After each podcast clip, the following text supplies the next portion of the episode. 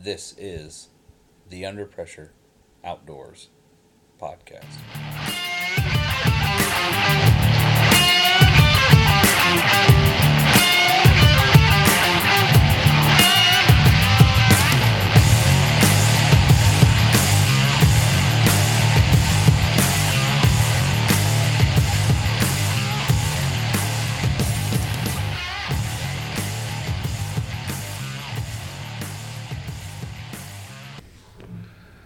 Afraid we missed it. The countdown didn't start till right after it went, psst, and then it went zeros.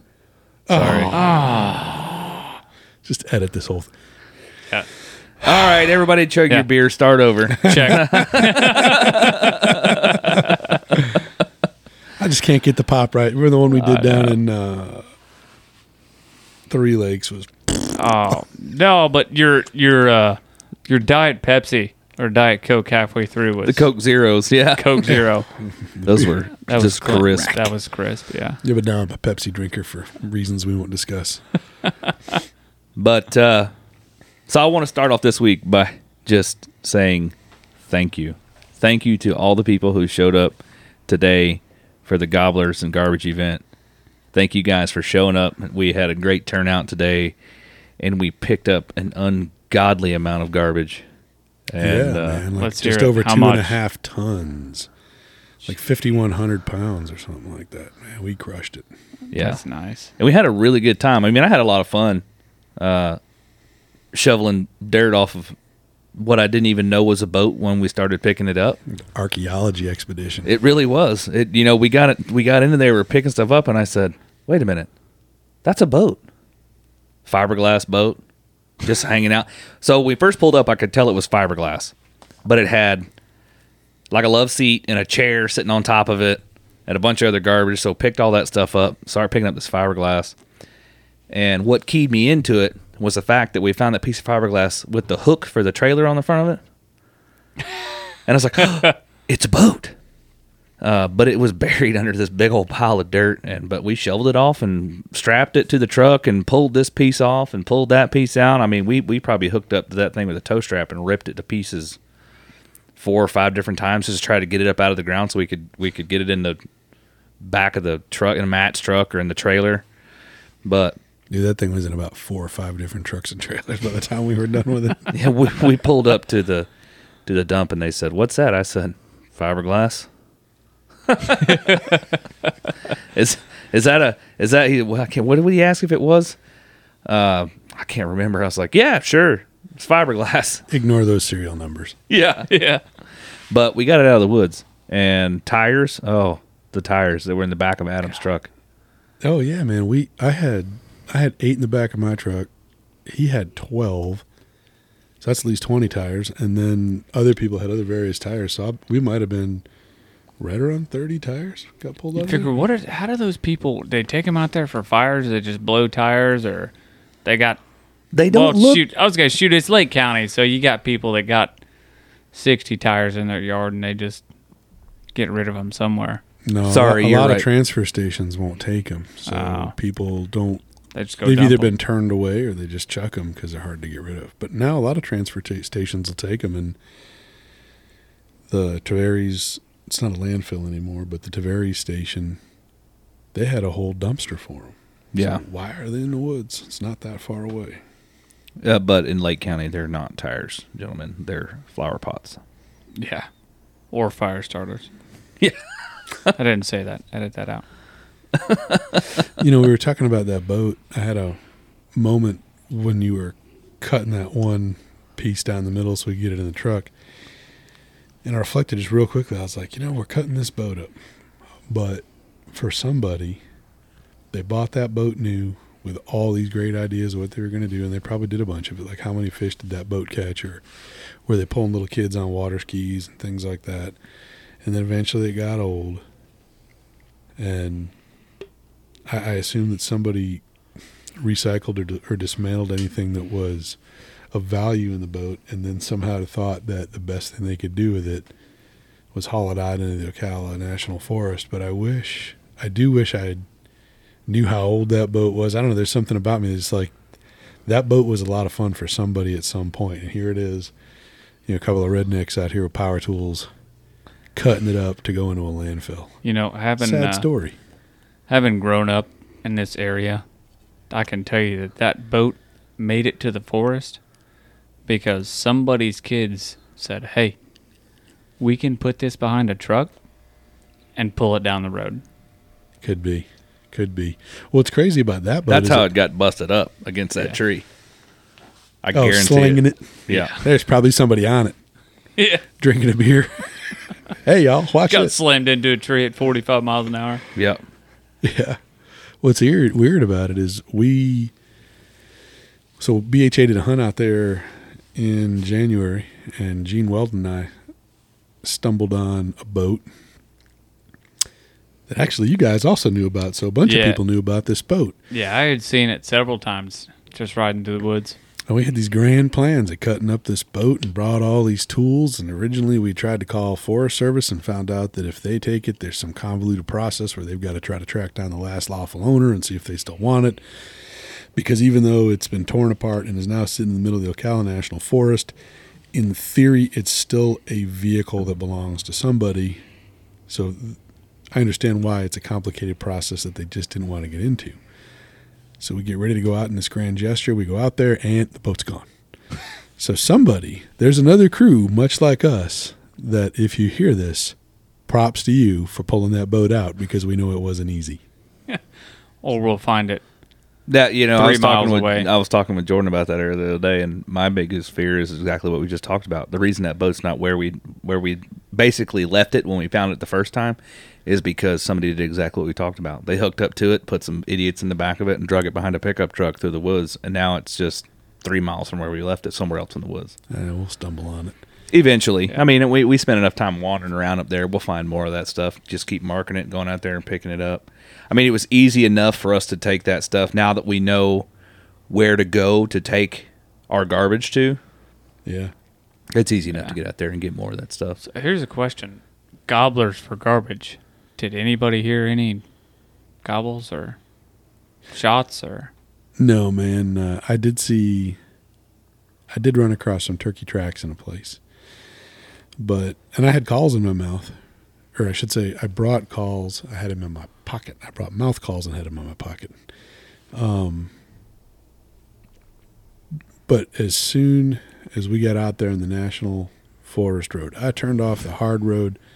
I don't think I got 25 yards down the road and there was garbage. So I just I just switched into garbage mode, man, and didn't even think about turkeys until. Yeah. But in the past, last year when I was out here alone, I was coming out like at six o'clock in the morning, and be bobbing down the road, and I'd have my garbage bag in my in my hand, and you know, tuk, tuk, tuk, you know, and okay, occasionally I'll sit in here, you know, like oh, turkey over there. How does that Yeah. go, Jim?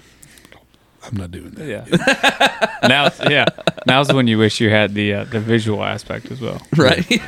gobble, gobble, gobble. But anyway, you know how that is. When, when you hear that, yeah, that pow, you know, off in the distance, unexpectedly, uh, you know, it's like go Hey, right to you're- DEFCON one, yeah. man. Like, where's my shotgun? And, oh, shit, it doesn't start. For, oh, damn, I don't have a permit for pipeline. You know, but Yeah. you know, it still made it. It didn't dishonor the effort to haul the trash out. It, and I, I know some places where I'm pretty sure there are turkeys, but once again, I did not draw a permit for pipeline. right. That's why. Yeah. It's the way. You Next- know, there will be a a belt on my boat next week, and I'll be on the river early morning next week. So something weekend. something that really hit home for me today was having those ladies show up that found the event because we tagged Ocala National Forest in it. They had nothing to do with Under Pressure Outdoors. They had nothing to do with BHA, but they cared for the forest. They saw that event come up and they wanted to take time out of their day to come out there, irregardless of scoring any points or winning any prizes, just to pick up garbage. And to see people like that that are willing to come out just for the good of our public land, that's that's where it's at. Yeah, you know that's that's the biggest reason I'm I'm sad I had to work and miss it because I was really like I I had broadcasted it out there to I joined I think I joined like 15 different pages that had anything to do with Ocala and posted it. And I was like, man, I really wonder how many of these people are actually going to show up.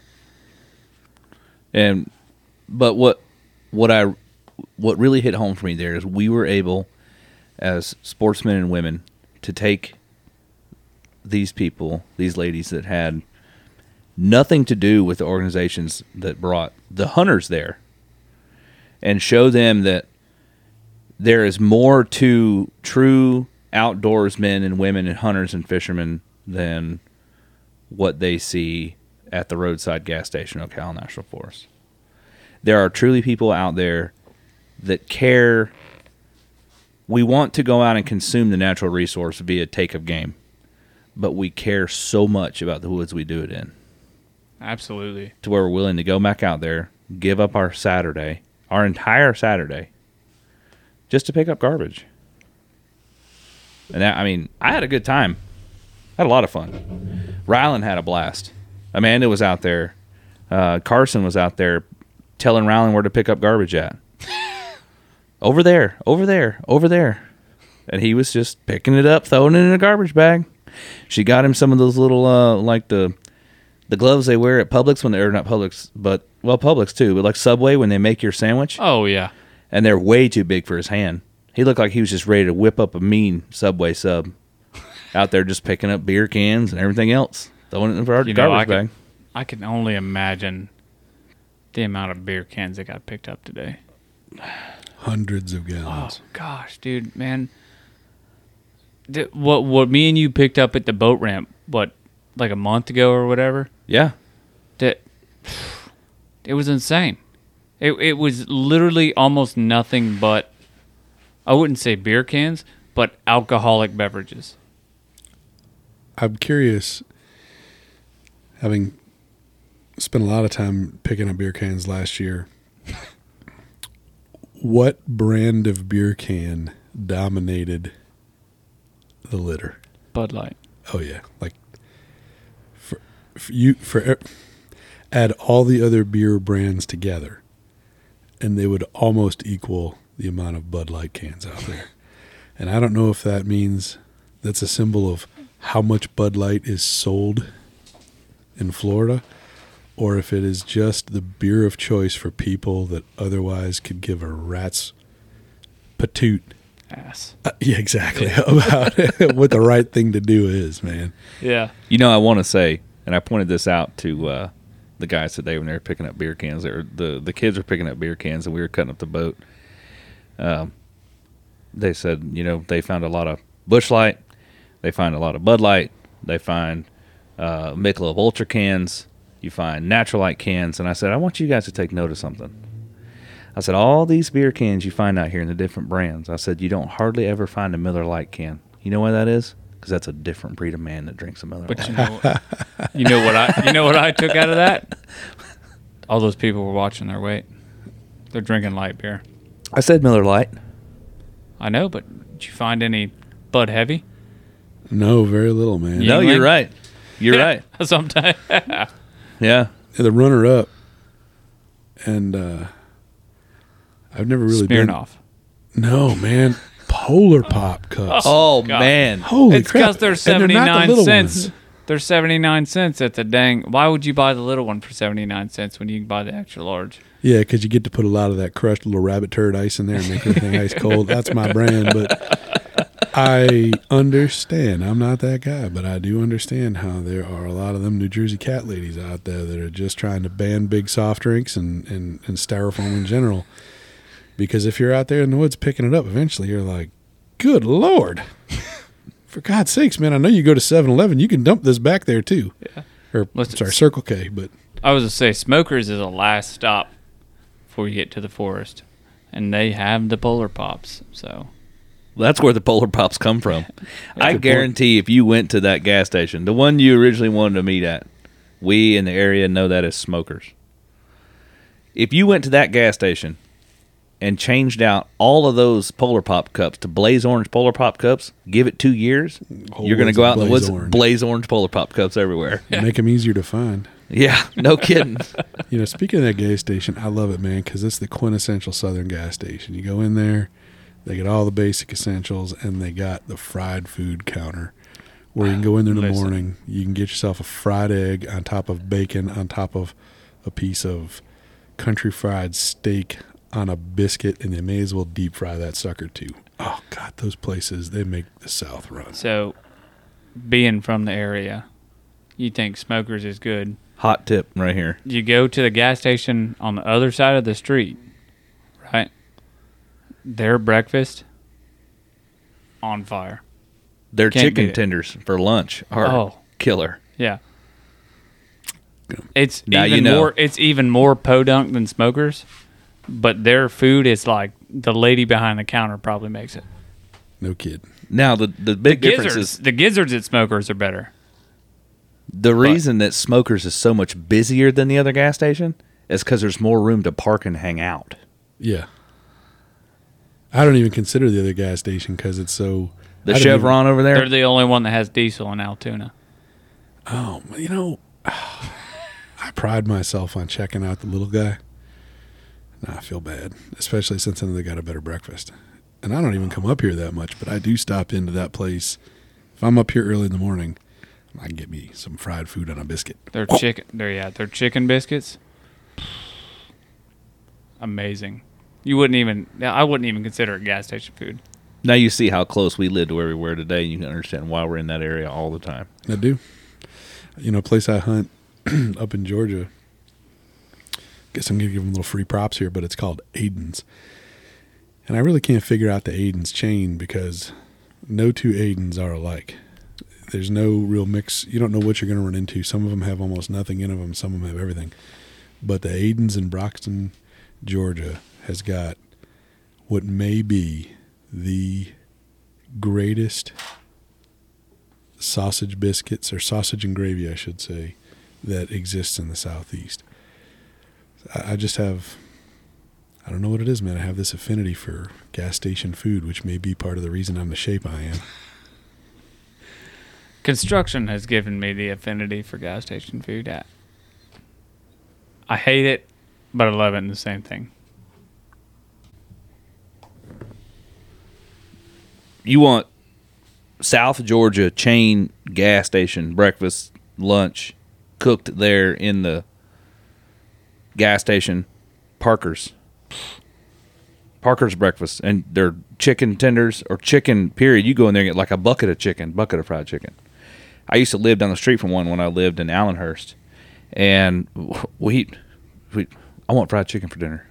All right, let's go to Parker's and get Parker's chicken. Man, We're not familiar. driving to get we're not driving to get Popeyes. We're not driving to get KFC. We're going right down the street and we're getting Parker's.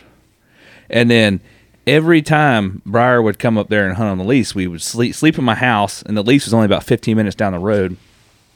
And and uh, he would say, "Well, we gonna um, we're gonna go get breakfast at Parker's in the morning before we go before we go to the woods." I'm like, yeah, I guess we'll wake up an extra 10 minutes early so we can go get breakfast at Parker's at 3 a.m. because they were 24 hours. So you could roll up in there at any given time and they got biscuits and gravy and corned beef hash and bacon and eggs and you name it. It's just all spread out in there behind their counter. So we'd go in there and get you a to go plate and head to the woods. It's a beautiful thing, man. I discovered things like fried cauliflower, fried broccoli, fried corn nuggets, all at gas stations. Like, you know, nobody likes to really, well, some people like broccoli, but fried broccoli. uh, Holy cow, it's a whole different experience. People in any anything fried, people eat. I don't know why we cook things differently. Fry it, smoke it, that's pretty much all you need. Smoked broccoli. Let's try it. you know, maybe to to bring this back to uh, the more highbrow stuff we were chatting earlier, Will mentioned that sometimes hunters aren't perceived as conservationist, which is to almost anybody that's a hunter is ridiculous. Um, but to lay that public perception in some of the advocacy work that we're doing on behalf of the Point Washington State Forest, where Walton County's trying to drive a road right through the center of it to some unexplicable reason, I've had to reach out to other organizations that play in the conservation space but are are not hunting oriented. And during one of the conversations I had with the CEO of Thousand Friends of Florida, his name is Paul Owens. Um, I, admittedly, I was almost a little concerned that perhaps because we have such a consumptive conservation base in backcountry hunters and anglers, that they might not be willing to help. Which was, I apologize to any member of a Thousand Friends of Florida for this, because I was absolutely wrong, and they were incredibly willing to help. And not only that, I think he sensed my hesitancy, and he was very clear in saying that they believe that sportsmen hunters and anglers are some of the greatest stewards of our natural resources and public land. And that made me feel like a million bucks.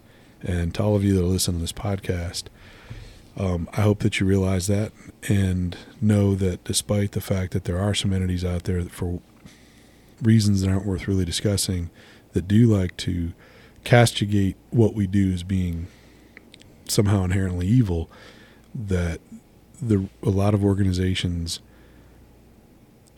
that support conservation recognize that hunters and fishermen are carrying an awful lot of the load. And I, like I said, that just made me feel great. You know, and just having been like a hunter and a fisherman my whole life, I just don't understand how people that like look upon that aren't necessarily into the sport itself or against it don't understand that I enjoy the I don't I don't want to scenery. I'm going to say scenery, but I don't necessarily mean scenery, but I enjoy that just as much as I enjoy the hunt itself. Like I enjoy the woods or I enjoy the water. I just enjoy being there.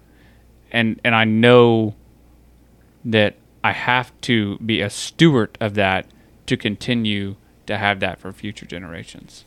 You know, I, I was talking to my wife earlier today, and I told her, I said, I don't want to have my kids at 10 years from now like when I was 14, 15 years old when I really started to kind of venture out on my own and go fish, get on my bike and go fish and whatever. I always remember my dad, every time he'd tell me stories, he would say, Well, you used to be able to, or it used to be, or, and we have lost so much because we didn't care the way we do now. Then, to an extent, right? There wasn't the advocacy groups that you have now. Um, that many years ago and they didn't play as big a factor in everything. We just kind of thought, oh well, you know what, we can just go from here to there, there, and then those those places gradually just disappeared. They became private property. The lakes became inaccessible. They were surrounded by houses. You can't try to find a dove field in the state of Florida anymore without paying an ungodly amount. Or that's not bogarted. Right. In or and then the public land dove fields are like, yeah, it's a open spot. Go sit in a chair. You can't do that. Point fingers at Jim. Yeah. Uh, because Jim Jim had an experience earlier with that this year. With uh, sitting in a chair? No, sleeping in the. You had to sleep in the truck the night before just to to get a spot at the field. Oh my gosh, yeah, that was um, that was a Tenoroc, and um, to be fair, I don't think we necessarily had to spend the night, but we wanted to have a, a BHA event there. And as I recall, it was the first 25 people, and 26 was not getting in. And we put that event out and had an enormous response where I think we actually had close to 30 people say they were going to be there and knowing that there was prob- potential conflict, I had suggested that people go out there overnight, and we did. We had a, we had a great time, man. We had dinner, and um, the folks at Tenoroc actually thought it was neat. They they thought that was a success that their event was going to be so popular that people felt they had to get there the night before because it was the first time I'd ever seen it, and thankfully we did because by 4:30 in the morning, if you weren't there, you didn't get in. But you look at, think back 35 years ago, where where could you dove hunt? Just about anybody with an orange grove. There was a lot more open space in Florida. Yeah. Yeah, with 200 to 300,000 people a year moving here, Yeah. you know, development's going to be part of the course of action. And it's almost like this catch 22 just with regards to hunting in general, because if you go back to the 1950s and 1960s, when we were really only 20 or 30 years from a practical sense into the North American conservation model, there really there was a lot of people that went out to hunt, they just didn't have any success. So I sometimes listen to the stories about how easy it was to hunt, and I think that part of the reason it was easy to hunt is the only people that were out hunting were people that liked to walk in the woods anyway, because that was probably going to be the end result. Yeah. But as an this is wonderful. It's a catch 22 because of the wonderful success of the North American conservation model that is maybe not, it's not entirely driven, but the overwhelming majority of the funding for species reintroduction, species recovery, habitat maintenance, that's all due to hunters, shooters, the taxes paid through Pittman Robertson. Yeah. That's all reallocated through hunting licenses. You had this great boon where as the hunting got better, more people were buying licenses. And as a result of more people buying licenses, there was more competition. So then people wanted to start leasing land, and there became money in that. So sportsmen, to a certain extent, are victims of their own success, which also then kind of dovetails back into why I get so frustrated if somebody ever tries to portray sportsmen as not being conservationists or worse. Um, I can't think of what the right word is, but uh, you know, opportunists or people that just purely take Yeah. that nothing's further from the truth. Of course, there's callous individuals everywhere, but as a general breed, you want to really see conservationists. You really want to see who's doing the heavy lifting. Look at that fellow in the camo who totes a shotgun on a weekend. Yeah, you That's know something that we we had kind of spoke earlier, off recording about uh, the the movie Stars in the Sky, and something that hit me about that was, he said to uh, there was a gentleman that had kind of conflicted Steven Rinella about, uh, why you shoot these animals. Steve said, I guarantee you, as a hunter, I know more about that animal than you ever will in your life. Yeah, because we yeah. spend so much time watching them, Yeah. and to be good at it, you have to learn to think like them. You have And- to understand what they're yeah. browsing on, how they travel, Yeah. when they rise, when they sleep, where they sleep. And and to do that, you have to spend that time outdoors. Yep. Yeah. You know, if we're not if we're not stewards of our outdoors areas, then we lose that, you know, possibility or or opportunity. So I think what we tend to forget is that these public lands that we enjoy are not free of ownership. They belong to either the state or the federal government, or they're leased by the state or the federal government. And what I was to really tie that back into the garbage and garbage thing, when those lands become a burden on the state or the federal government, they don't have to continue to leave them open. Yeah. Nope. They That- could easily just take Seminole State Forest, so we have our that the awesome small game hunts. I'd take my son there to fish. You can camp, hike, all that stuff, and they could go, nah, we don't want to open it anymore because we don't want to have to clean up your crap. That's that's why you see the Forest Service, you know, like that boat ramp we tried to find a while back. Forest Service people trash it, don't take care of it. Forest Service says, "Nah, okay." Lays ten trees across it. Get back there now. They'll block the roads. They'll they'll, they'll bury uh, telephone poles in the ground. Yeah, You used to be able to go on the backside of um, Farles Prairie and come in there. Can't do that anymore. That road's blocked off by telephone poles right at the turned into a little parking lot and you can walk back there. You used to be able to drive all the way back and put a boat in that pond. Can't do that anymore. Because that, that camping area back there has been trashed and trashed and trashed and destroyed. So because it became a burden, it got closed. Yeah. Uh, and if somebody would have stepped up and said, these idiots left trash and picked it up and got it out of there and cleaned it up, we might still be able to drive in there right now. Yeah. And that's a real shame too because um let's face it, some of the people that are mistreating areas like the campground that you just talked about, they're anglers. And they, they went there, they threw their stuff down the camp, they had a good time. Maybe they went out and caught fish, and then when it was time to leave, for whatever reason, it was just too much of a burden to haul the stuff that they hauled in out.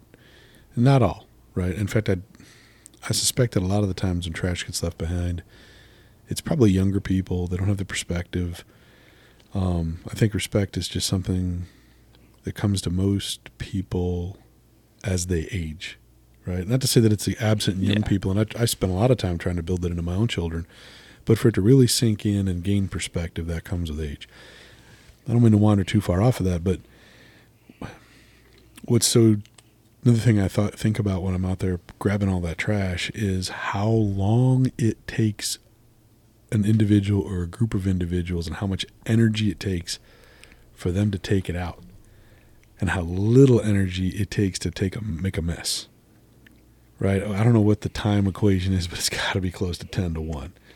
So if it took you it's probably even more than that, right? It took you a minute to pull your pickup truck out and dump your trash in the woods, and it's going to take us an hour, certainly 30 minutes to fix it. It's just so exasperating, you know. Um, Or even the, the time consumption gets cut down if you just maybe take your trash and consolidate it into the bed of your truck as you go rather than leave it there. yeah. Ocala, Ocala National Forest as well is plagued. I say plagued. It's plagued on an annual basis. Um, with a migrant group of people, I know who you're talking Hippies. about. Rainbow people. and I don't. I mean, you. I was going to say rainbow people, and I'm, why, why do we call them rainbow people? I'm pretty sure it says on the side of the buses they drive around, the Rainbow Group or something like that. Yeah. They come down from. I've seen tags You know, from. I was gonna say, far, even- far northern Yeah. states. Grandma living in Ohio knows them as the Rainbow People. Yeah, that's what we always knew them as as kids.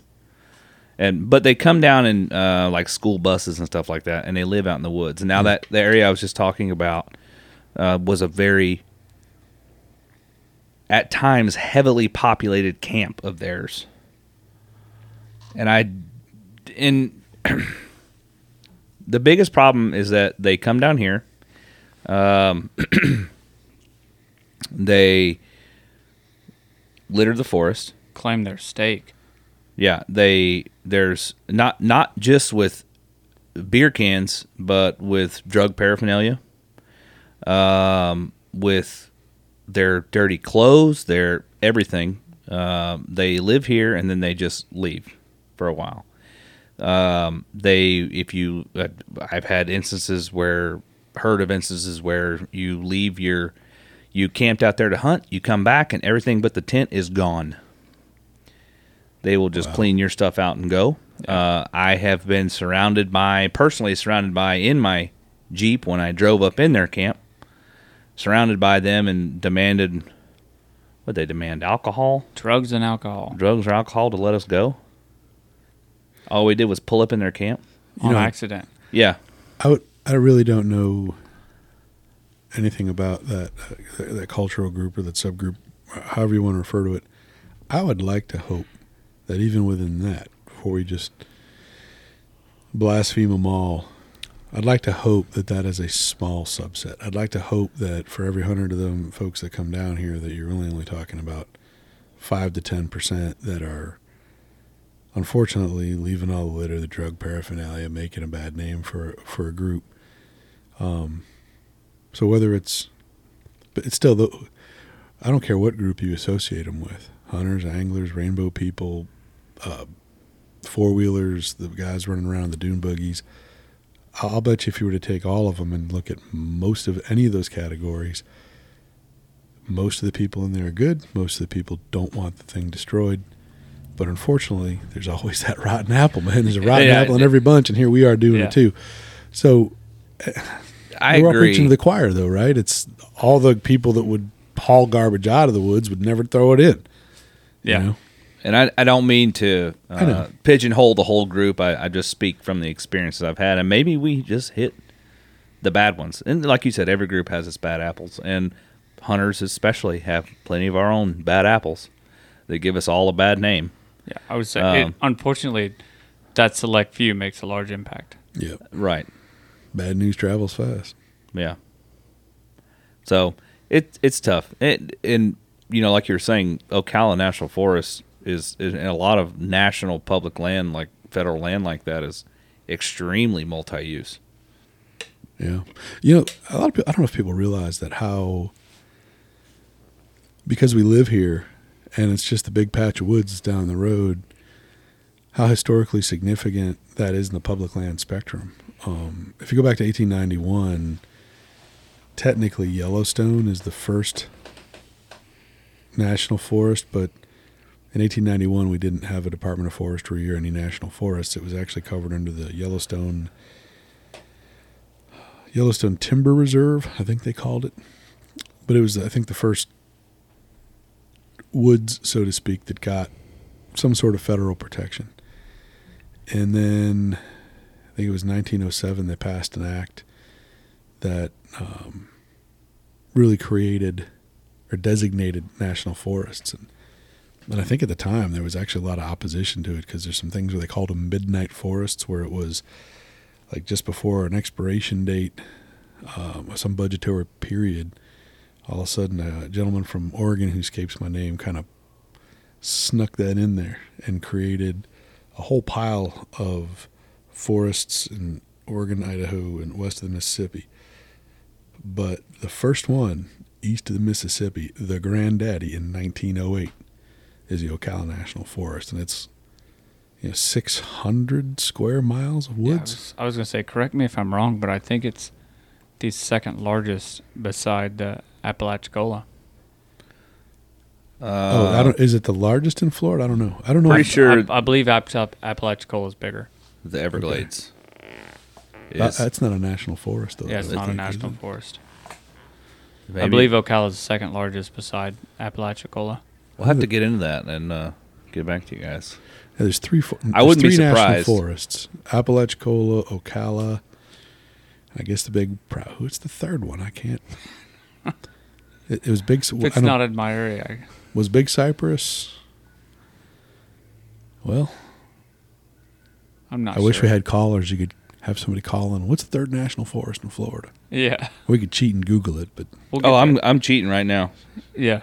I don't maybe I have to cut this part of the podcast out so we can all sound brilliant. No, it's all right. We, you know, uh, Joe Rogan has Jamie, so I'm playing the role of Jamie right now. Um, well, that doesn't help me any.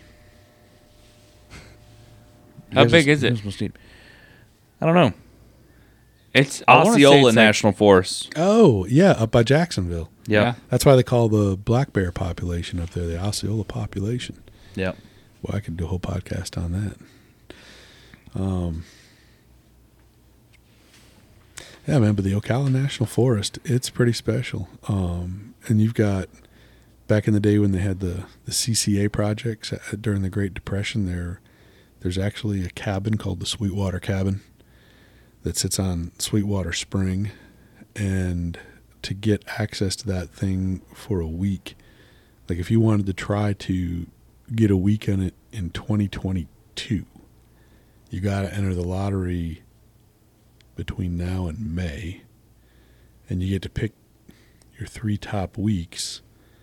But I would also assume that if you want to stay there May through August, you're probably really up against some competition because apparently people from all over the country try to book that Sweetwater cabin, but it's, it was built in the 1930s Wow. It sits on a spring, and then you've got Juniper Springs is another. Um, it's still currently heavily used today because it's about eight feet deep. But that place was used to have a mill on it that used to drive the electricity for the area. Um, Alexander Springs is a, first magnitude spring. It's it's absolutely gorgeous. There's so many things in the Ocala National Forest that I think a lot of us just take for granted, and that's not even getting into some of the cultural significance of the civilizations that were here, and some of the, um, for lack of a term, small frontier towns that sprung up just before the area was designated as a forest, and it's still one of the few places like you go out to Sellers Lake, for instance it's a lake in Florida. It just happens to not have in- very few houses on it. In fact, I think there's two. Um, but you can drive out in the middle of Sellers Lake and you're in 30 feet of water. You can look down and you're looking at the bottom. There's just not many places left in Florida that you can still do that. You can't can be giving away my secrets, Yeah. Jim. I'm coming back to you here real quick. Maybe I just spot Ocala named. National Forest is 673 square miles. It's a monster. Yeah. for Florida, especially. Of course, that's why we've got more public land. One of the reasons we have more public land than the state east of the Mississippi, right? So, You know, Ocala National Forest really holds a special place in my heart because I spent so many nights as a young man, 19, 20, 21 years old, out there in those woods. We would go out there, we'd pick a, a high hilltop or get up on the crest of a hill in those tall old growth pines and start a fire and sit there till the break of dawn in the woods in the dark and just listen to the woods be woods. I hope you're not telling me that I picked up some of your beer cans when you were 22. I got a story about that in a second. Possibility. Uh oh. This this is funny. This is this We'll uh, forgive you now because unrelated. I, know you picked This- up 10 times what you left. this was not my beer can, but at that time I was drinking Bud Light, so yeah, I don't know. Anyway, that that place it was it was a source of healing for me at times. To be able to go out there and escape the normal life, right? Go out to the woods and be in the woods. To be nowhere else. And it was always it was Friday night. Hey, you want to go to the woods? Yeah, let's go. We'd go out there and ride out there and sit and listen to music and hang out and just be friends. Yeah. And I don't know, I mean, a young outdoorsman, as a young outdoorsman, you need a place like that. As a young kid, more kids should spend time in places like that. I agree. I think, um, I mean, kids can naturally find mischief anywhere, but the level of mischief that you can find in the woods is kind of limited to we built a big fire and maybe you snuck a couple of beers out of dad's fridge. Um, but aside from that, We got stuck. yeah, I, I got stuck. That was how Yeah. I got. You know, yeah. there's no. Um, I mean, you might you might come to blows with a person over you know things like that, but But you- it's you better rarely there- ever read of somebody, some kids really getting in trouble in the woods. It just doesn't happen. you know? It's it's better there than in school or the Walmart parking lot. I mean, Yeah. stuff out there it's settled the old fashioned way. Yep. You know, um, but all right, lighthearted beer can, old beer can story. All right, we were out bow fishing the other night and we went to Silver Glen, hmm and Jordan gigged a pull tab Budweiser can off the bottom of Silver Glen. I believe it. I found a couple last year walking around out here. I was like, that beer can's older than I am. I'm 50. That thing's that thing's on the bottom of Silver Glen, and it. We we gigged more trash than we did fish that night. But he pulled that beer can up. I was like, oh, that was a pristine specimen until you stabbed it. I don't. But wait, it was Budweiser. Of course it was. Bud heavy. Yeah, Yeah, I don't even know if Bud Light existed back then. Probably not. I don't think they did. I think Miller Lite's actually They were the just men. granddaddy. Yeah, they were just men and they drank heavy beer. You know, I, I'm old enough that I do remember old fashioned pull tab cans, but I think they went away before I was 10. So that can, So you only had a few. well, mine would have been like grape soda. Maybe a sip of dad's beer or something, but uh, I'm. Are you 40 yet, Will? No, I just turned 30. Dude, so the, I got that, another 10 years. That that can that you guys gigged off the bottom of Silver Glen was older than you guys are. Oh, yeah. Guarantee it. Easy. Yeah, that's amazing. Easy. And I, it just amazed me of all the other garbage. I mean, maybe it speaks volumes, right? Because we, we didn't, of all the other garbage we could have gigged, new garbage, we dig we, we gigged old garbage. Actually, as I was A just thinking, is- forty-year-old beer can. well, Silver Glen is so clear. Like I'm thinking, how many dudes floated over that can and were like, ah, somebody will get it. Yeah, somebody finally got it, but some of the people that floated over that thing are dead. But you didn't you didn't even it wasn't even a float over it. It was in what, three feet of water maybe? Yeah, That's what I mean. S- Yeah. Hundreds, thousands of people have seen that beer can, and nobody thought to pull it up till Jordan stuck a shiv in it. I mean, good job, Jordan. Somebody, you are the somebody. I honestly I think, uh, you know, being on the water is where I've got most. It was where my trash picking up habit came from because I just hate to see. There you clean. go.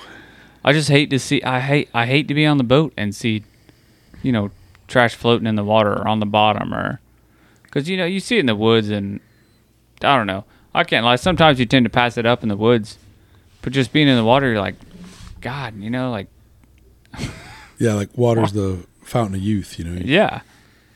It just it sucks to see that kind of crap. And it's almost harder the cleaner the water is, like the clearer it is, to pass up.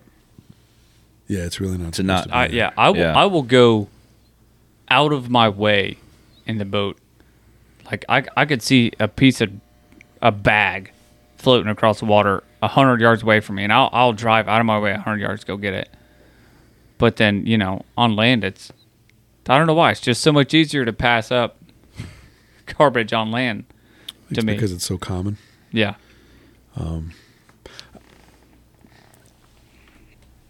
since I started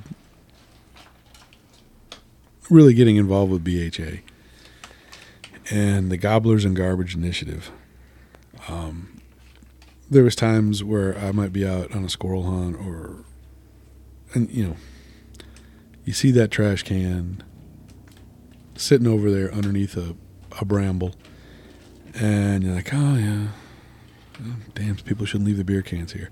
Now I can't do it, man. I got to go over there and get that can. And Yeah. anybody that's been out there on those hunts, you notice that I'm usually carrying that that little blue backpack from you know Boy Scout Jamboree, and it always goes out empty and almost always comes back full. Um, I don't know why, man. I just can't walk past it. And even one of the things that's great, and then I kind of took pride in today was when we went down that one national forest road. Um, I kept stopping and picking up cans and picking up bottles and picking up cups. And I know that if you drive down that road tomorrow, you'd have to look really hard to find one. I don't know if I got them all, but it's if you're looking for them, they're easy to find. yeah, But right now, if you drove down that road tomorrow, um, you'd be hard pressed to find a bottle or can. And I don't know how many people are really going to notice it because you don't notice what's not there. Yeah. you know so and you know the funny thing about all this and i'm sorry to ramble is it really wasn't that hard. No, it wasn't. we cleaned up two and a half tons of trash in under four hours. Right? Because we started at eight. We didn't even roll out till about 8.30 and we were back by 11.30 so for the most part we cleaned up two and a half tons of trash between 22 people in three and a half hours and had we had more dump trailers we'd have probably cleaned up five tons now um, here's the thing. You think about this too.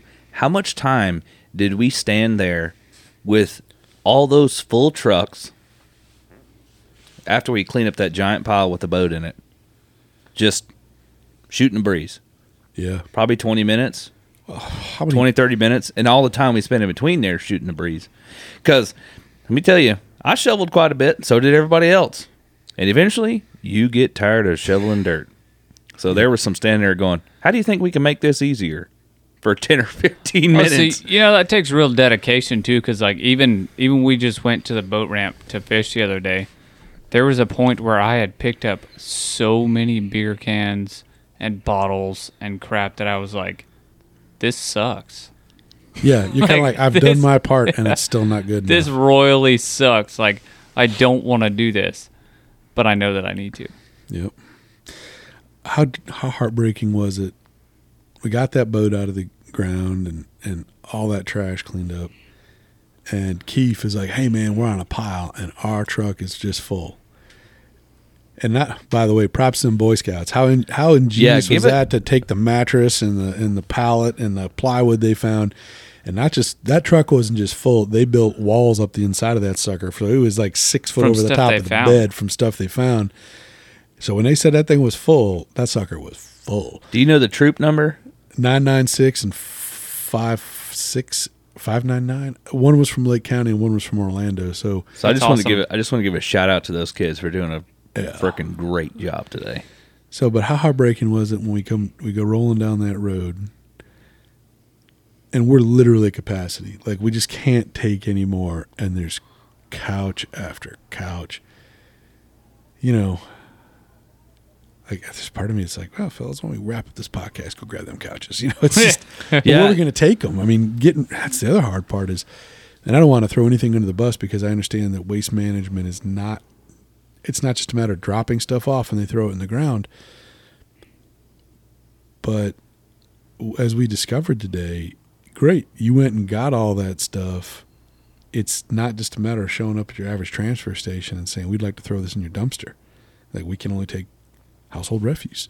So and then going actually going down to the place and down at Tavares, um, thank goodness that that um, I wish I'd gotten her name. The young lady who was working the Astor transfer station took the time to call a supervisor and take on our problem as her own and find us a solution so that we could go down to Tavares and um, and dispose of it. But when we got there, you had to put the tires in one bin, the electronics in another, the furniture in another, the other regular trash in another.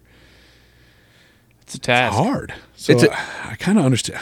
There's no excuse to leave it out there, but I, I don't know if we can fix the system. But it'd be kind of nice if it was a little easier to get rid of the garbage that do pick up. I definitely have a better understanding after today of how large dump piles of garbage end up in the forest. I still, and I not to give an excuse. It, it's it's easier to look at it and go, well, I know how those beer cans got there, right? People riding through the woods, throwing them out the window, but you don't ride through the woods and throw a boat out the window, right? I know. So, but after trying to get rid of all the this massive six six tons of garbage, No, uh, about f- almost six thousand pounds. six thousand Over 5,000 two- two- two- pounds, two and a half tons. I'm mistaken. Five thousand pounds of garbage. Trying to get rid of five thousand pounds of garbage, and the difficulty we had doing it. Yeah, I, I can understand to an extent how that garbage got there. I don't know that I don't think it's hard to get rid of garbage, but it's n- I don't know that it's clearly defined anywhere Yeah. how to do it. But how long did it? I mean, outside of her calling her supervisor, how long would it have taken you to, to, to find a place to dump it? We tried for so we started at about twelve thirty ish, and we didn't get our garbage dumped until almost four o'clock. Okay, Three so o'clock. but Well, if you got a, if you got had a a f- boat at the house, two days But we also to drove it, find the place to. drove it all over Astor and Ocala and everywhere else to try and get rid of all of it. So I gotta wonder about the people that maybe saw us go north on the highway, like look at that caravan of garbage, and all of a sudden South. south, south on the highway, like what are them boys doing? where'd all that garbage come from? Yeah, I was kind of wondering the same thing. I was like, I wonder if anybody has seen us more than once and they're like, look at all that garbage. There goes all that garbage again. You know, One thing that aggravates me is, uh, you know, having living up here or living so close to the forest. You see some of the Facebook pages for like the communities. People post pictures and they're like, "Look at this garbage that people are throwing out in the woods," and you're like, Yeah, where's Alright, the after yeah. picture where it's going? "All right, 'cause you cool." picked So uh, you posted about it. What'd you do with it? You gonna pick it up? Yeah. Yeah. How about instead of posting about it, you do something about it? yeah, be the solution. Yeah.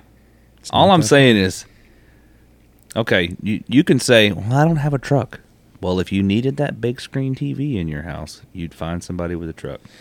Yeah, Yeah. no, I get it. I mean, but you might not be able to get all of it. But like we were just talking about, that you're out there and you, you don't have anything. I mean, pick up a can or two, pick up a little plastic bag, and sometime in the next 24 hours, 72 hours, you're going to be at a 7-Eleven, Circle K, getting your own big gulp, or Circle K Monster Gonzo. Yeah. Chuck it in a little can out there by the gas Yeah. station. Uh, It's So- hard. I, I understand. Yeah, that. there, there's been plenty of times where I pulled up to the gas station and unloaded a mass amount of beer cans into there. I want to I want to run this by you guys. This idea I had earlier to see if you guys can come up with a way to keep this from getting abused. Because I noticed when we were at our uh, at the where we our rendezvous point this morning, Yeah. this morning and this afternoon, there were multiple cars that came through to look at the national forest map. You see it in uh, residential neighborhoods and stuff where they have the dog poop bags, right? Oh, I know where you're going. That's a great idea. Yeah. So, but how do we keep that from getting abused to where we don't find garbage bags in the woods? We we build a stand that put it there at the map that says, "Hey, if you're going to visit the forest, take some garbage with you when you leave." Right? And I'm not asking you to pick up the amount of garbage we did, but if one out of every 5 people that came by there picked up a 30 gallon garbage bag or we could even just stuff it full of Walmart bags on a regular basis. If those if, if one out of every 3 to 5 people that came in there and took a Walmart bag out of the woods of small stuff, that was better. That was Chris one break. I'm Then- sorry to interrupt you, man. You were on a roll. then we could it would make a huge difference just in the small garbage like the beer cans and the the polar pop cups and all that stuff but how do we build that and keep it from getting abused to where we don't see walmart bags all over the woods You know, I think Walmart bags would might get abused, but trash bags. Why, why are you gonna come in and take a trash bag if you're not gonna pick it up? No, man. That's, I you know, the. You, truth you know what I mean? is Or, or, or why are you rolling through there to check out? If if you set it by the map, why are you rolling through there to check out the map? You know what I mean? well so my first original thought was somebody's gonna go we're out of garbage bags. Well there's garbage bag down there which i guess is still better. It's it still serves a, a purpose right? Because you're out of garbage bags it keeps you from taking your garbage can full of stuff and going and dumping it in the woods. If you're Yeah. going to take our garbage bag and put it in your kitchen trash can and fill that up and throw it in the garbage can. Even if you took your garbage bag full of stuff and threw it out in the woods it saves me time because i can just pick up your garbage Yeah, bag. no you know, actually, that's kind of funny. We were talking about how the efforts people go to throw the garbage out. Today, Gene Weldon and I, we're, we were actually coming to find you guys, and we're kind of bebobbing down the road, and I'm watching just so we don't pass any, you know, fairly significant piles of garbage. And I look off, and I catch a glimpse, a glimpse of a whole bunch of bottles back in the woods, and they were quite a ways back there. And then when we got back there, you could tell that all those bottles and cans and whatnot had at one time been in a garbage bag. and I'm looking at where we're at, and I'm thinking, somebody bundled up all this bottles and cans, drove out here, and then walked 25 yards into the woods to get rid of them. I'm thinking, you you were in a car, they were already in a bag. And as we're talking, it's smokers is 10 minutes away. Wow. how, the, how much energy? It was actually harder for you to get out of the car and walk it into the woods than it would have been to just drop it at the gas station.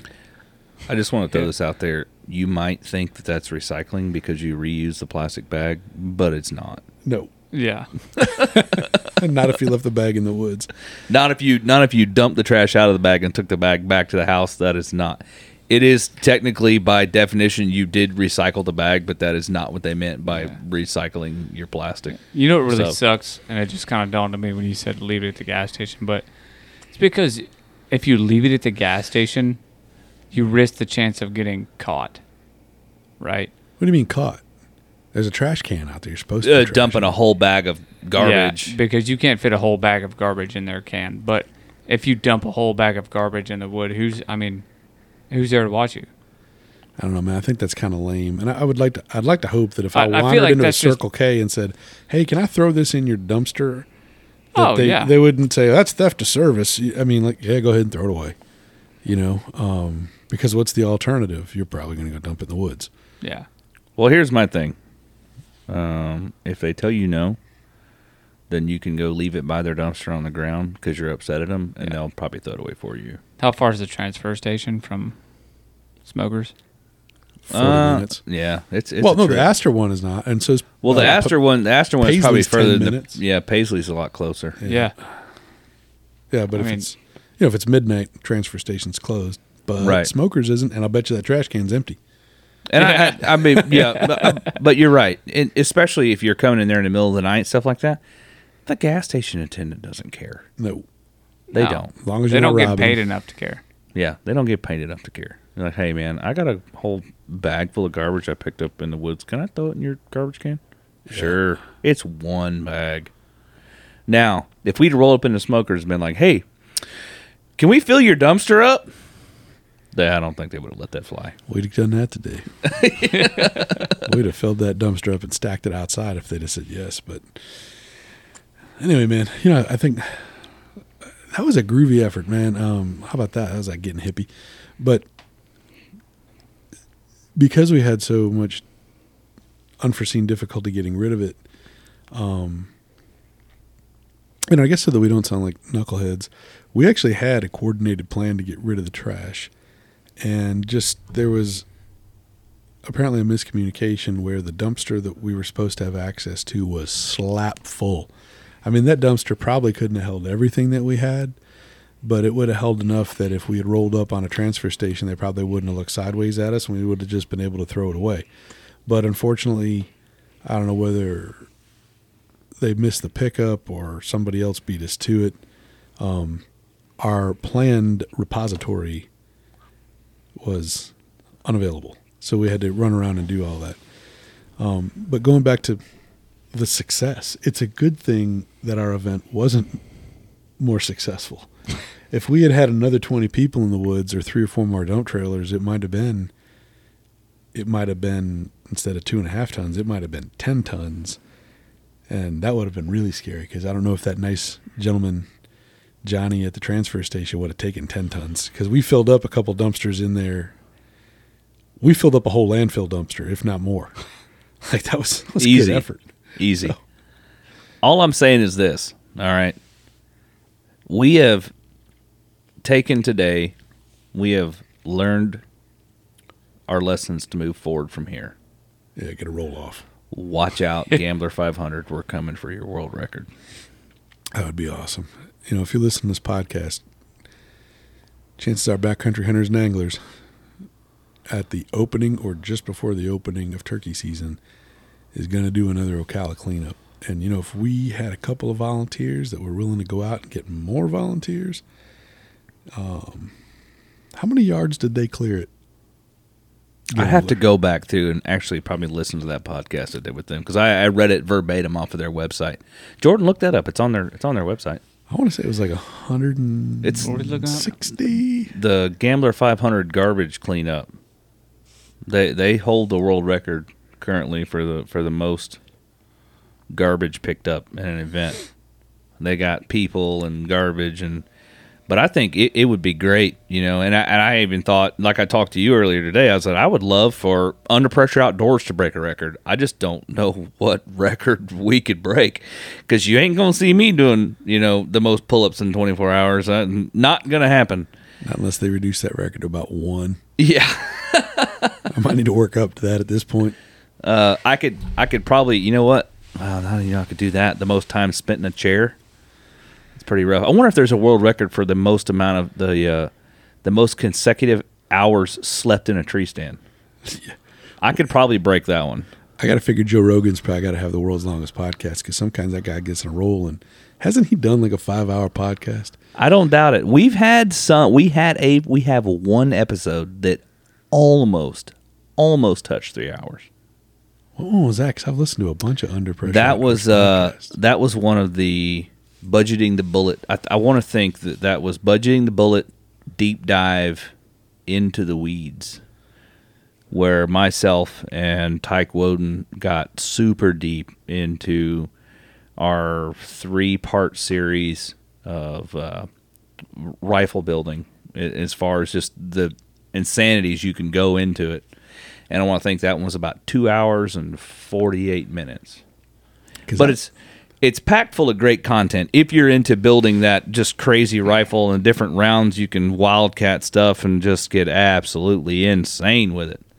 Uh, because Tyke is an extremely knowledgeable gunsmith, and he just he is one of those types of people who he came to me one day. He's like, "Well, I think I'm going to start swaging bullets," which means he's literally going to make he's going to fill his own bullet itself, not the bullet you think like you buy from Walmart, just the piece of bullet that the lead that fires out of the gun, he's going to fill it with lead himself so that he can adjust the weight of the bullet by half a grain, quarter grain after he reloads his rifles to whatever to find the exact perfect match to achieve the thousandths of a dent of an inch difference in accuracy to be as accurate as he can. Well, who because doesn't, who he- doesn't want an AR-15 and 730 waters anyway? Yeah. right? It says last year they collected 280 cubic yards. Oh wow, that is a pile. How many? How many cubic yards in one of those dumpsters? 30, 60? It depends on the size of the dumpster. I, I wouldn't. I wouldn't never see the dumpster, so I, I guess, but it's a 280 cubic I mean, your yard, average that's- roll off. That's the question. How big is your average roll off? How many roll offs do we need to fill? The Ocala National Forest has the garbage for us to break the record. Easy. Easy. Right? So we could get out there. The pile, one pile today, filled up uh, a long bed F 350, a dump trailer, and two other truck beds on Two. top of that. No, way more than two. We had seven or something like that. just that one pile. A lot of the other stuff came from Oh, oh, the just that one pile. Just You're the right. one pile. Yeah. So the majority of our our trash we collected came out of the one pile, and then a piece, a big piece here, a big piece there, not so not so big a pile, whatever. But that pile we found today, there's 50 of those, probably Yeah. 200 of those out oh there yeah, easy. And all you have to do is drive the main roads. Like I was telling those ladies this morning, I said, "You want a pile of garbage?" I said, "You drive down railroad grade. It's going to be somewhere on railroad grade, fourteen railroad grade, twenty-two, all those big main roads that run through there. Yeah. Somebody has stopped and just given the garbage the boot out of the bed of the truck and drove off. You know, I noticed that we were we were actually driving to the dumpster, our first dumpster location that kind of backfired on us. I did. I felt bad because you're you're in the mode where you were already hawking garbage, so you you get an eye for it, It's kind of like your like your game eye, and all of a sudden you say, "Oh, my God, look at all that garbage on the side of the road." Where you can, like, it's spread over. That garbage is spread over 25 yards, where somebody threw that bag out probably at 60 miles an hour. Like, oh man, if it wasn't bad enough you threw the bag out, you didn't even have it closed, and the thing exploded like a paper bomb. Um, Anyway, by the way, I was looking it up that those roll off dumpsters, I guess the most common size is 30 cubic yards, which means those dudes from Gambler filled up nine or 10 of them. 9.3. Though, I still go back to we pro- we we filled up at least one, and we did it in three hours with 20 people. they spent three days. Yeah, they spent Yeah, three, days. three days. I'm, I'm saying that between the, un, the under pressure outdoor listeners and the BHA members in Florida, if you'd all just give up one day, we'd crush that world record. Absolutely. Yeah, we could Yeah. do it. Oh, Easy. Hell, we we drove by after we were genuinely capacity if we had. We drove by a dumpster full of couches. Oh yeah, yeah. yeah. And we had every I had every intention of going if we, if we'd have dropped everything at that first transfer station we went to, We'd gone back. I was going right back to get those. But by the time we had finished today, I was just spent. I was done. You got to think. You, you guys focused on an extremely small area of the. Oh, absolutely. You're talking about from Palatka to Umatilla, from Ocala to Seville. I mean, it's the forest is massive. And what's crazy is th- that's after the gamblers in a couple of years, and there's other trash cleanups out there. There's a gentleman, I mean, Officer Simmons, and the organs organizes one each year, and other dog hunting clubs and things like that Yeah. will go out and clean up a road. So there's people hauling trash out of there all the time, and here we are with with reasonable confidence thinking, yeah, we can go pulling a 300 yards trash out of there in a day. We just need we just need the manpower and the dump and the dump trailers to do it. And I I don't think we're exaggerating. It just we just and maybe we should we'll try to advertise this thing a little more. And if everybody brings one more, you know, the next thing you know, you, we'd have 200 people out there and just kind of do them. We've do got the a year. We've got a year to organize this. Yeah. We could do it. I think we could. I, I really do. I, if we pulled together the resources, first off, the first thing we have to do is make sure we had our dump point there ready to go, so that because With more you know than one dumpster. we had well we had Matt's truck loaded up to the brim. First thing, boom, done. And then we were trying to figure out how to piece it apart into other vehicles. So at that point, we could have sent Matt said, "Go dump it. Take a guy, go dump it. Come back. We're gonna start keep cutting, keep loading, and we keep sending people away until that spot's gone. Then we all pack up and leave and go somewhere else." But because we didn't have that collection point like that readily available to us, like at, our rally point we first met this morning, if we'd had our dumpster there, we could have gone and dumped and come right back to where we were, and we could run that train back and forth. Yeah. So we start with that, and then we start with, then we go from there to the advertising, and we keep going and going and going and going until you know if, if we pulled sixty people, yeah, twenty there today, so we had sixty, and we had Seven tons right there. yeah five dump trailers, yeah. Psh, too easy. And I say dump trailer, Matt's dump trailer is tiny. Yeah. If we had a big dump trailer, Did it actually dump? yeah, it did. We didn't get to dump it, but it dumps. Yeah. You know, we're, we're, we're making the Ocala National Forest sound terrible. Like it's just this. Just For, an for easy. listeners, and, and I think a lot of the people here already know this, it's just so big, and there's a whole bunch of little. l- There's national forest roads that are hard pack, and then you have smaller roads after that. And and I know this too because that one area that we cleaned up last year, I made a really dedicated effort in the Gobblers and Garbage program, and I pulled out over three thousand pounds of trash, all between the hard road, and not even back to where you guys were, more like back to where we thought the original boat was, and it was so disgusting. It, it, it was it was really heartbreaking. And I, I mean, I cleaned and cleaned and cleaned and cleaned, and I went, I filled up my pickup truck. You saw my pickup truck was pretty full by the time I got back to you guys, with the exception of one dishwasher that I just couldn't fit in there. Like I said, you, you'd be hard pressed to find any trash.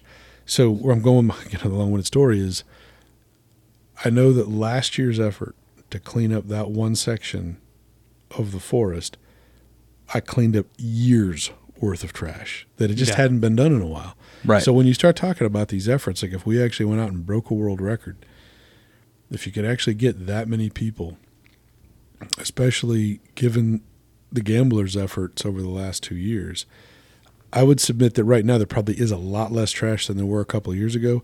So if we actually put together an effort like that, you're really it's not going to stop the problem. There's always going to be un, uh, irresponsible people, but we would we'd be unwinding decades of damage, and you could do it in a day, do it in a weekend. Yeah. The thing is, you you get somebody out there to do something like that, it brings that effort further to the forefront of their mind. So say you know they go out there for gobblers of garbage, they clean up, and then you know, three months later they come back out to the forest just to hang out. They're gonna be like, oh man, I picked up all that garbage. So they're more likely to pick up garbage that go round as well. Yeah. So it just it it kind of creates a, a continual chain of thought. And I've, I got another theory too. You notice that you can kind of tell that some of the garbage is older than others. And I think that it starts out with one irresponsible person backs their truck up and piles their garbage out. Well, now the area is defiled. So another person's like, well, I know where I'll dump it. Yeah. And you end up with these massive piles that build up over time. Well, if the first pile wasn't there, maybe the second pile wouldn't have been added to it. Right. And, and I don't know, maybe that's wishful thinking that people would have instead gone someplace else. But once you've broken that taboo, it's a lot easier to do it a second time.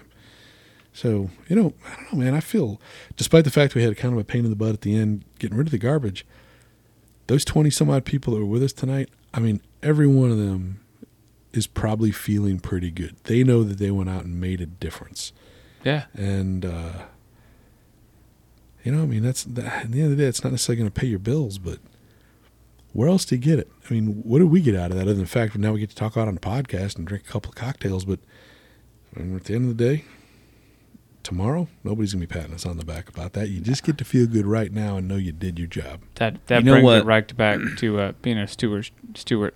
Yep. Altruism is hard to find these days. You know what makes me feel the best about it? Is that when my four year old son says to me, Daddy, why do people throw garbage in the woods? I said, I don't know, bud. Well, well, you're not supposed to throw garbage in the woods. We need to pick up the garbage. You He is He won't do it. He's hard. Yeah. He's four, and he already knows. And he is. I went in there this morning to wake him up at like six forty-five, and I'm like, I rubbed on his back, and he just kind of rolled over. He didn't want to get out of bed, and I said, "Are we gonna go to the woods and pick up garbage?" And he whoa, rolls over in the bed real fast, and he goes, "I thought you were trying to wake me up to make me go to school." I was like, "No, buddy, it's Saturday. We're going to pick up garbage." All right, and he rushes down out of bed. He was super excited about getting out there today to go pick up garbage. He was Yeah. super excited when we were fishing a couple weekends ago. and We picked up three garbage bags full. Yeah. you had to keep him away from it. Yeah, I'm like, stay, stay back, just get out. There's a lot of briars, man, and not because I didn't want to pick up the garbage, but because there were just, it, we were in some Yeah. thick, nasty stuff. You know, you're talking about the kids, and I was thinking about maybe why litter has always been a uh, soft spot for me. And I was born in 1971, but in the 1960s there was a, a Keep America Beautiful anti-litter campaign that um, I think was still going. Obviously, I saw the ads as a little kid, and it featured um, an actor that played an Indian and uh, or Native American, you know, paddling a birch bark canoe and things, and then and coming upon all this trash, and then there was a, a single tear. I don't think that there was. I can't remember if there was even words in the ad, but there was a single tear looking at all this litter, and that ad had an impact on me because you're watching, you're like, well, who would throw all this litter in the woods? Like it was just something. It was. It didn't. My parents taught me a lot of good lessons, and they certainly never encouraged litter, but they didn't. They were not environmentalists. They weren't conser- in the conservation movement. They didn't do any of those things. Um, but that ad imprinted on me at a young age that that's just something that's not done. Right. But they don't run that ad anymore. We run all kinds of crazy ads. Um, and I suppose that's probably because you know TV advertising is really expensive. But as far as uh, training up a whole bunch of younger people, yeah, just from my experience, apparently, how many other people like, how many other old farts like me would never throw garbage in the woods because they saw that crying Indian ad? Well, I'll tell you it back, this. man. I'll tell you this: Power Rangers taught me when I was a little kid that if you throw garbage out the window and litter, you lose your power. Yeah. I remember that. Who are the Power Rangers? yeah, that was like early '90s uh, kids. It wasn't a cartoon; it was like a regular TV show, but it was a kids show. I, I know I was playing some sort of superheroes. I quite don't know, that old. but uh, you mean not quite that young? Well, He's saying that he's not old enough to where he didn't see it. Yeah, no, I, I, I am, I am conscious of who the Power Rangers are, and by the time I saw them, I was definitely old enough to realize, like, man, that's crap. Those aren't real ninjas. That's Oh. suits fake. Well, let's go ahead and wrap this up and with the under pressure outdoors tip of the week, and I'll kick it off, and I'm going to steal everybody else's, and I'm going to say, pack it in, pack it out. Right? It's a real thing, and it's not hard to do because if you carried it in, you can obviously have the room to carry it out, and on top of that, it's lighter on the way out once you've used its contents. So just carry your trash out, and maybe not just your trash. You've still got some empty space. Take some other stuff you found. Yeah. Like if it's if it's paper, just burn it. Like get rid of the garbage. I was gonna, I was gonna say they're, they're like, you talk about, you know, maybe you necessarily don't have the room, but I would say there's a lot of stuff people are like, what do you do with it? And there's a lot of stuff I'm like, set it on fire. right? Who doesn't love a good fire? But you know, this is one of the things like always at the hunting camp, right? We ate dinner on paper plates. Did paper plates go in the garbage bag? Uh, the fire. Heck no, they went into the fire. Yeah. Paper plates go in the fire, plastic fork goes in the garbage bag. Yeah. You guys are like, what do we do with tires? I'm like, have you a dang hot fire? I don't think we want to advocate people out there. Yeah, burning yeah. Vulcanized rubber. I That's think, what I think said, There's some adverse effects when it gets into the atmosphere, like Yeah. acid rain and all that stuff they used to worry about when I was a kid. Yeah, it's pretty bad. Um, I'm gonna I'm gonna say uh, just I don't know. Don't if you're in the woods, don't you're you're not in a rush, so don't ever think that you there you don't have the time to pick up the trash. If you pass it, why? I mean, why can't you just stop real quick and grab it? yep. Even if you don't pick up every piece, pick up one. Yeah, Yeah, if everybody picks up one, there wouldn't be any. yeah. I mean, you got the time to do it. Yep. So my, uh, you know, listen to some of the things I say in this podcast that people might think I'm a, you know, genuine bleeding heart or uh, some monster advocate, and the reality is I'm not. I'm a, I'm a guy who's paying his dues right now, um, and and and really putting in my time because I've I've had such a, a blessed life and hunting and fishing and and it's just kind of how I'm wired, and I'm, I'm for better or for worse, I, I'm probably not going to be nearly as active in this space for a lifetime. I enjoy doing it, but it's not something I'm, I'm not really born to. But at any rate, as a relatively novice um, person working in the conservation advocacy space as a volunteer, my tip is that if you're going to do something, if you're going to get involved with something like trying to stop a road through the Point Washington State Forest, if you haven't caught that clue, since it's the third time I'm bringing it up in this podcast, if you're going to write a letter, call four or five other organizations, let them know what's going on, and share your letter with them. Or even maybe offer to rewrite your letter a little differently to meet their needs and make it easy for them. Because if you're going through the hard work anyway, get the multiplicative factor. Share what's going on. Um, I'm a volunteer. I don't care who gets credit. But like this Point Washington State Forest issue, where they are trying to drive a road through the single greatest continuous expanse of forest in that area that borders what they call coastal dune lakes that are, are really globally significant. And I don't want to sound like I'm not an environmentalist. There just ain't many of them.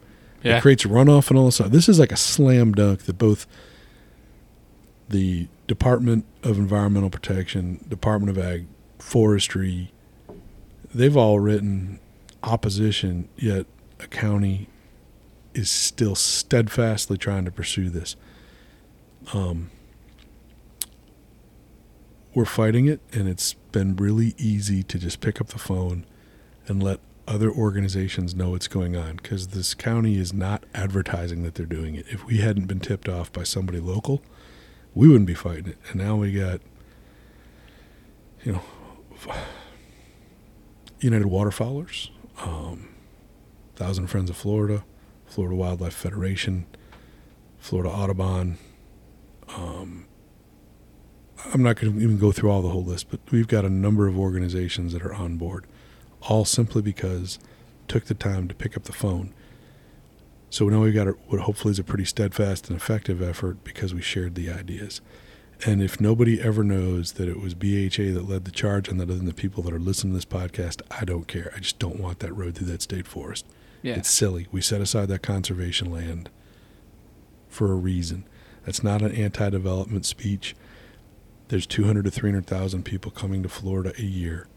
Development is going to happen. There's going to have to be roads made, widened, etc. But there's plenty of corridors that we can just widen and expand. You don't need a new one. So And- yeah, I'm pretty passionate about that. Obviously, Correct me if I'm wrong, but uh, the Point Washington State Forest has some some species like woodcock that They aren't necessarily spread across the state of Florida. hmm So So they've I- got, um, they do. They've got some. Well, they've actually got some. A lot of fauna or flora that's uncommon, but it's a.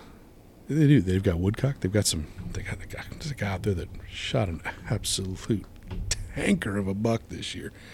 They get turkeys. Um. And they get ducks. So it's a it's a pretty cool place, and somewhat like Ocala, there's already dirt roads through it. Um, but again, it's a, it's a it's a pretty oh, a lot of quail. It's, it's a great forest. Um, I was going to go somewhere else with that, but at the end of the day, we've all entered into this arrangement, this agreement, this mutual trust that we have to set aside some places. You have to have some wild places, man. Yeah. As we talked about, kids need to be able to go there. We need to be able to go there, get our peace. Animals got to have them. Um, so we're going to have development, but once we've set some place aside and said that place we're not going to develop, we need to hold to that. Um, I don't try to hijack the podcast at the end of it, but No, maybe we should good. maybe we should do a whole other podcast on this.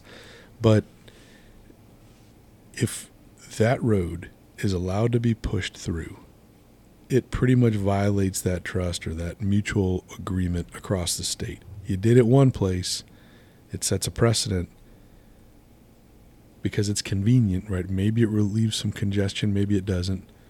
I feel it doesn't because if you're going to build the road there and then you're going to go build a whole bunch of houses behind it, then That's, yeah, Yeah. that that's You know, exactly like- what Yeah. that leads not, to. there needs to be a Yeah. trade-off there, right? Um, well, if you can do it there, why can't you?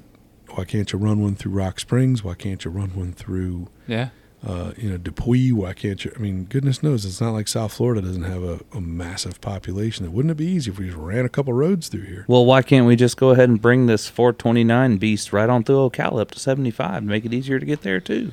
it's going through Umatilla to seventy five. I, exactly what I'm saying. Well, like I said, I mean, I understand that. I want to be real careful here. With roughly a million people coming here every three to five years, there's going to be development, and I don't know how to stop that. I don't know if we should stop that. I mean, I, ha- I definitely have a personal bias because, like everybody else, I hate change, and I, I wish it would stay the same. I wish we could roll it back. But being a realist, there's there's going to need to be some changes. Um, but if you've got public land, if you've got a state forest, right? This isn't this isn't a farmer's field. Right. I, I got a whole other topic on that. The, the last crop and the last crop in every agricultural land of Florida right now is rooftops. It used to be oranges, now it's roofs. That's really compl- That's more than I can do.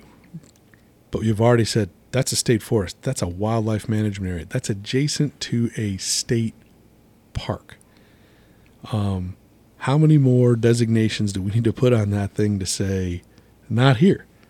And then for a county, in the opposition of the Department of Environmental Protection, in the opposition of the United States Forest, or not U.S. Forestry, but Florida Forestry, um, and in the opposition of what's a growing number of pretty sizable conservation organizations, all opposing this, you're like, you know, we can't hear you. We're on a road here. It's like, come on. It's it's, it's silly. So at any rate, uh, to cap that off, if you haven't already done so, you listen to this podcast. If you go to uh, Facebook, go to the Florida chapter Backcountry Hunters Anglers page, or go to the uh, Backcountry Hunters and Anglers page on the internet and go to issues. There is a petition that you can quickly sign and add your name to the list of people that say, "Are you out of your mind? Why are you putting a road through my woods?" Thank you for the time. Let's do it. Don't forget about the crawfish boil. It's coming. Yeah, It's going to be here before we quick. know I would say it's coming quick. Yeah. March is going to be gone, and then all we have left is April, and then uh, we're cooking up some crawfish. Yeah. It's gonna So- be good. I'm excited. It's gonna be good. We're, we're rapidly we're we're getting some more tickets bought. Uh, but if you haven't bought your tickets already, I'm telling you, I'll sell them to you the day of the crawfish bowl for twenty bucks. But I can only buy so much crawfish. I was gonna say that the event says there's like something like 140 people interested. That's not even going. That's just interested. Yeah, Jesus. You need to convert that interest into put some cash in a tip there. You know? buy your tickets. Again, going Yeah. back to BHA, I know that you guys are very kind enough to say that uh, you're going to donate 25% of the uh, whatever's received over the cost of providing the crawfish to backcountry hunters and anglers for to further our work and advocacy for consumptive conservation of wild places in Florida. So once again, props to the Under Pressure Outdoor Podcast. I'm almost starting to feel like part of the crew here, but as long as you'll keep having me, I'm going to Yeah, keep no, coming Jim, over here I- talking BHA. I was going to ask you when are we just going to make you an official co-host at this point? Yeah. No, you know, I'm open to it, man. But you're going to get a big, healthy dose of backcountry hunters and anglers along the way. So at least for the next year. or We so. already give it. Let's let's uh Yeah, I appreciate it. So I think, uh, well, you know, we I wrap it up every week. I'm going to tell you, uh, leave me your five star reviews, and I'll read your five star reviews. Well, guess what? This week, I've got a new five star review for you. Oh. Ta-da! All right. So I'm going to make good on my word. I'm going to read it to you. Monday. Today is Saturday, the 13th. We got a review from Skate and Destroy Pizza. I consider myself a lifelong amateur Florida sportsman and randomly stumbled on your show. I have to say that I felt your guest, Jay Stone, was talking right to me. Plain and simple techniques that seem tried and true. Thank you for keeping it real, guys. I'm looking forward to catching up on past episode and what's to come. Sweet. So that was, I mean, hey, and I want to throw it out there that uh, one star guy, if you're still out there somewhere, I don't hate you as much now. I'm not as frustrated with you because that review pushes back up to five stars and out of the four star rating. So uh, your one star review is not really affecting us anymore. Eh, I still wish you would come back and tell me why you gave me one star. Hazley, the guy from BHA. Yeah. Yeah. no, but I tell you what though, it's uh it's really nice to hear that somebody kind of stumbled across us because it means we're getting somewhere. Yeah, yeah, we are. We're getting out there. Our reach gets further and further and further and further every week. And when you guys leave those five star reviews on Apple Podcast, there's this mysterious analytic that pushes us further up into the algorithm, so that more people randomly find us when they're looking for an outdoors podcast. Right. So leaving those five star reviews helps us. If you're enjoying what we're talking about, somebody else is going to enjoy it too. So when you leave those five star reviews, they're going to get to enjoy what you enjoy. And on top of that, tell your friends, like just word of mouth. Like, hey, have you listened to the Under Pressure Outdoors podcast? These guys are a bunch of beer drinking fools, but they're funny, right? Yahoos. Yahoos. I might get a. That probably needs to be a T-shirt. I'm a yahoo. Yeah. No, you guys are great. Um, you know, it's funny. I find. Thank you again. You reached out to us about a year ago because it was during the. I remember it was during the Gobblers and Garbage um, initiative last year because I was the first time I heard from you, Will. I was actually having lunch at a diner up in in, in around Astor about doing a podcast for backcountry hunters and anglers. yeah. So it's been a year, and um, I started listening. And for Florida and for how things work here, and the reality and the laid back nature, man, I don't think there's a better show on the internet podcast. I just, man, I wish you guys could bottle this stuff up because uh, more people, in my opinion, really ought to listen to it. It's fantastic. So thank you very much. Oh, we appreciate it. Yeah, absolutely. I really appreciate that, Jim. We've enjoyed uh, almost every minute of it. Yeah. It's been fun. There's been a I few mean- here there. if it wasn't fun, we we wouldn't still be here. Um, Yeah, because some days it's work, right? oh, absolutely, absolutely. Especially editing. Editing's got to suck. There's an episode on my computer right now that I haven't aired yet because I know it's going to be a pain in the butt to edit. But eventually I'll break down and edit it and get it out there. Yeah. You do good work because I know I had one podcast that you were kind enough to have us on there, and I left that thing. And I said, "Well, that pretty much ends that chance to go out and do that again." and I listened left to it. doing I'm like, same thing. I was like- "Oh my goodness, it sounds wonderful." Thank you very much. You know, I, I didn't start out editing these podcasts, and then I hit a point where I was like, well, you know what? I need to go ahead and start editing these. It would sound so much better if I did. And now I'm just like, I wish I never would have started editing these podcasts. Sometimes, but it does it does sound a lot better.